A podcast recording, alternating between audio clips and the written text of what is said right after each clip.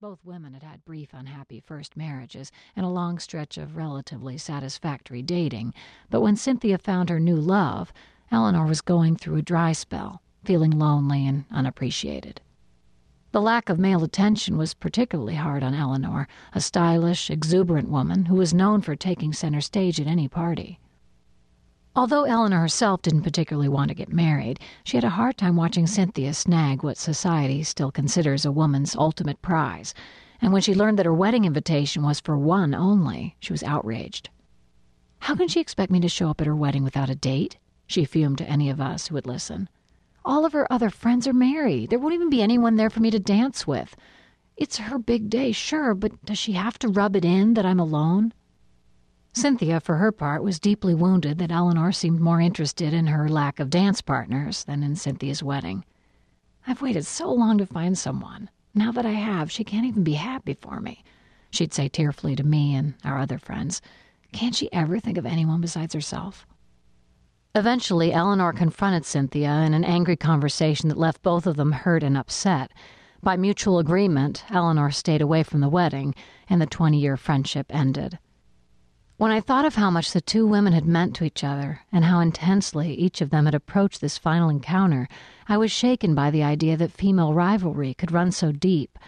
What had seemed a friendly and useful competition had turned into a painful contest. It wasn't only my friends who suffered from female rivalry. I remember when I was just 16 years old, during spring vacation, being whisked off to an early lunch by my best friend's brother, only to discover, to my astonishment and hurt, that she was expecting some college boys to drop by and didn't want me there to compete with her.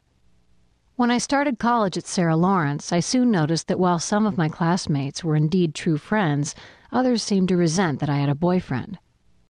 It didn't help that Sarah Lawrence, a former girls' school, included very few straight men among its student body, an early lesson in how competing for items in short supply often brings out the worst in women. In graduate school, the stakes got higher and the competition got stiffer, a trend that continued when I went on to vie for a limited number of academic jobs. I always had friends and colleagues with whom I could have trusted my life, but I also found women who seemed to view not only me, but all other female academics as their rivals. This sense of rivalry became more painful when I divorced my first husband. Many of the friends I depended on for comfort and support suddenly began to view me as a threat. Some took me out to lunch to get the dirt, then dropped me soon after. I think they found it disturbing that I had left my unhappy marriage while they were still committed to theirs. For other women, the threat seemed more immediate Twice I was told in no uncertain terms that I'd better stay away from someone's husband, despite my protest that I would no more go after a friend's husband than I would stay friends with a woman who went after mine. Thankfully, I also had some true friends who remained loyal and supportive during one of the most difficult times of my life. To this day, I trust them implicitly, with the kind of faith you reserve for the people who have proved themselves under fire. But I've also never forgotten the shock and disappointment of discovering how quickly those other friendships turned to rivalry. Nor was the problem limited to other women. Reluctantly, I began to admit that I too had felt competitive, envious, even jealous of my fellow females. I too had walked into a dinner party and done a quick tally of how I stacked up. Was I as talented as the other women, as pretty, as prestigiously employed?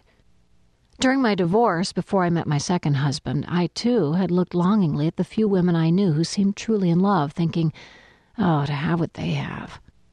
I too had caught myself viewing my daughters with something close to envy for their youth and self confidence, for the advantages their generation would have that were so far beyond my own.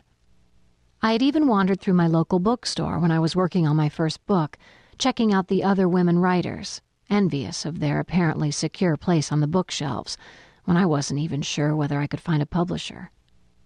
Meanwhile, of course, I was continuing to write about the topic that has preoccupied me for the last 14 years women. I wrote books about sisters, second wives, and women having affairs. I met women who were struggling with their roles as daughters, mothers, workers, and lovers, seeking to create new identities for themselves, trying to make traditional arrangements work. I talked to women from all ethnic backgrounds and social classes, from struggling Jamaican immigrants to the trust funded descendants of Mayflower passengers. Everywhere, no matter what other topics I was asking about, I found hints of a dark secret, a problem that everyone seemed to sense, but no one was willing to talk about women's rivalry. When I went to the movies or watched television, I saw similar signs of trouble in paradise. Although male friendships in the media abound, from buddy movies to the warm collegial relationships among the guys on cop shows, I saw precious few portraits of female relationships. The handful of examples that I did find rarely offered any sense of how women could form friendships based on love, trust, and a sense of separate identities. In the romantic comedy Jerry Maguire, for example, female friendship is portrayed as a powerful obstacle to romance. The heroine's sister and her feminist friends sit around carping about how badly the men in their lives have treated them, trying to entice the younger, more hopeful heroine to join them. But the heroine insists that she just likes men and eagerly forgives the wayward Jerry. You had me at hello. Her youth, beauty, and romantic success make her the envy of the other women, who clearly would rather bond over their common misery than help each other to find individual versions of happiness. Although I had heard many real life stories that echoed this negative image, I didn't want to focus on such a dismal view. I didn't like feeling that I might be playing into the sexist stereotypes that had portrayed women as conniving little manhunters. Nor did I enjoy reliving my own painful experiences with female rivalry. But finally, I had to face the truth. This was too central an aspect of women's lives for me to ignore. My next book would focus directly on jealousy, envy, and competition. Perhaps by looking closely at this problem, I could help women find new ways to overcome their dark side and form healthier, more satisfying bonds. So I designed a study whereby I could interview 500 women, again from a wide range of ages, classes, ethnicities, and religions, asking them directly about their experiences with these feelings. I wanted to know the role that women's rivalry had played in their lives, their experiences as both targets and perpetrators of female envy. I was eager to understand how these dynamics had shaped my subjects' life choices, their relationships with people of both sexes, and most important, their sense of self. I wanted to know why some relationships seemed to transcend these problems, while other bonds were marked by bitterness and betrayal. What I found astonished me.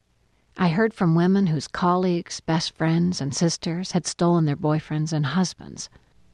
I talked with women whose fear of female rivalry was so strong that they chose to live in small towns so there would be less competition. Women who avoided certain parties because I don't want my husband to meet too many single beautiful women. I heard about girlfriends dropping a woman when she snagged a promotion at work, or finally found a great guy, or even when she became pregnant. Women described the wear and tear of constant competition, of continually comparing themselves to friends, coworkers, sisters, even to their daughters. Many women confessed that they had spent their lives trying to steer between two painful courses, reaching for the advantages that other women seemed to have, and struggling to defend themselves from other women's envy. Although I had known that female rivalry was a theme in many women's lives, I emerged from my research feeling as though it must be a theme in every woman's life. We're just not allowed to talk about it. In fact, when I recovered from my first wave of shock at the extraordinary stories I was hearing, I was able to boil down my findings to three conclusions. One, despite all the efforts of the women's movement to change this troubling pattern, we're still willing to cut each other's throats over what we value most jobs, men, and social approval. Although we've moved into the workplace and the public arena as never before, we tend to ignore men when it comes to competing, focusing our rivalry almost entirely upon each other. 2. We'll do anything rather than face up to female envy and jealousy, especially our own. Between traditional social pressures to be the good girl and feminist expectations of female solidarity, we sweep all evidence of a bleaker picture under the rug. Indeed, in these post feminist times, women are often rewarded for romanticizing female friendship and punished for telling the truth about female rivalry. 3. Even though my focus is on female rivalry, I've also found some wonderful examples of female bonding within families, between friends, among colleagues.